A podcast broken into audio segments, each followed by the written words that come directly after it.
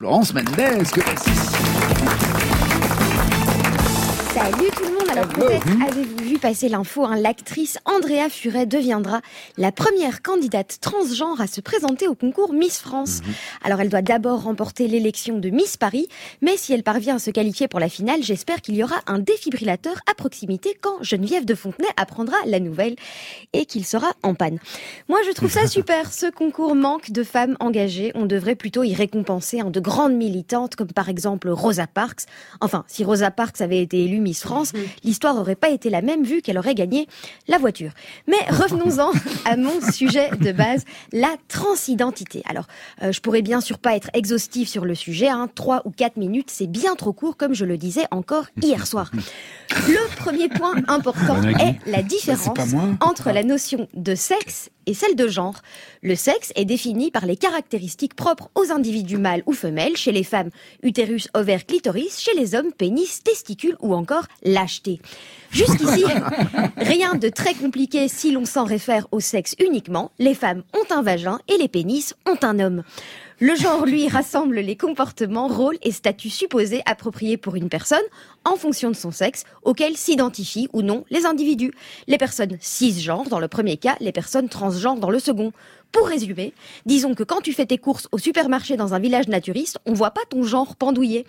Parfois, certains ne s'identifient ni à l'un ni à l'autre, ou aux deux. Parfois, pour d'autres personnes, cela peut même varier. On les appelle les personnes non binaires et les gender fluides.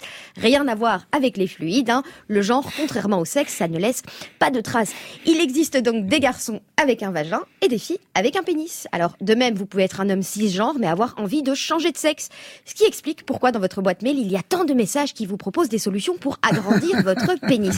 Alors, je fais une parenthèse, mais ça me fait penser qu'il y a peu de temps, l'influenceuse Sarah Frézou proposait à ses abonnés de donner plus de plaisir à leur mari en utilisant des capsules pour resserrer leur vagin. Alors je dis ça, je dis rien, mais à un moment, si les mecs continuent de se faire élargir la bite pendant que de leur côté les meufs se resserrent la chenette, on va avoir un problème. Là, on l'apprend quand même depuis la maternelle que le gros cylindre, il rentre pas dans le tout petit triangle. Non mais vous rigolez, mais Frézou en 15 ans, tu vas voir, elle va nous niquer l'espèce. hein. Bon, important de préciser également, le genre n'a pas de rapport avec l'orientation sexuelle. On peut être transgenre et hétéro ou cisgenre et gay. Voilà, transidentité ne rime pas avec homosexualité. Enfin si, ça rime, mais c'est pas le, le propos. Toutes les combinaisons sont possibles, hein, un peu comme la NUPES finalement. Alors évidemment, il y a bien sûr des gens avec beaucoup trop de temps libre hein, qui refusent le principe de transidentité. Leur argument principal, c'est que c'est contre nature. En revanche, quand la nature offre à Jean-Michel Transob une jolie calvitie, c'est le premier à foncer dans une clinique, une clinique en Turquie. Non mais sérieux, ils ont peur de quoi les transphobes La phobie des serpents, je peux comprendre, mais en quoi une femme transgenre, ça les fait flipper? Ils ont peur quoi Qu'elle sorte son pénis pour l'enrouler autour de leur cou afin de les étouffer? Comme un boa constrictor Alors je sais pas si vous vous rappelez de tout ce cirque autour de la théorie du genre, soi-disant présente dans les manuels scolaires. Mon cul, ouais, en tant qu'ancien prof d'anglais, je peux te le dire, il n'y a pas plus sexiste qu'un manuel scolaire. Mummy is in the kitchen and daddy is devant la télé avec une bière en se faisant sucer.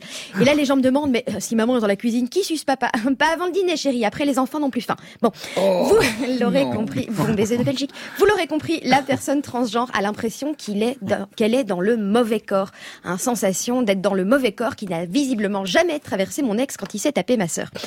Alors pour terminer, en tant que fan de la première heure de la saga Harry Potter au point que c'en est même un peu gênant, vous imaginez bien que ça a été dur pour moi de découvrir que son autrice, hein, J.K. Rowling, apporte régulièrement son soutien au mouvement TERF, cette branche du féminisme radical très transphobe. Alors un peu, euh, alors J.K. Rowling, les mots, euh, les derniers mots de cette chronique seront pour vous. Vous avez aidé un petit garçon à sortir d'un placard. Ne forcez pas tous les autres à y rester. Merci Florence Mendes.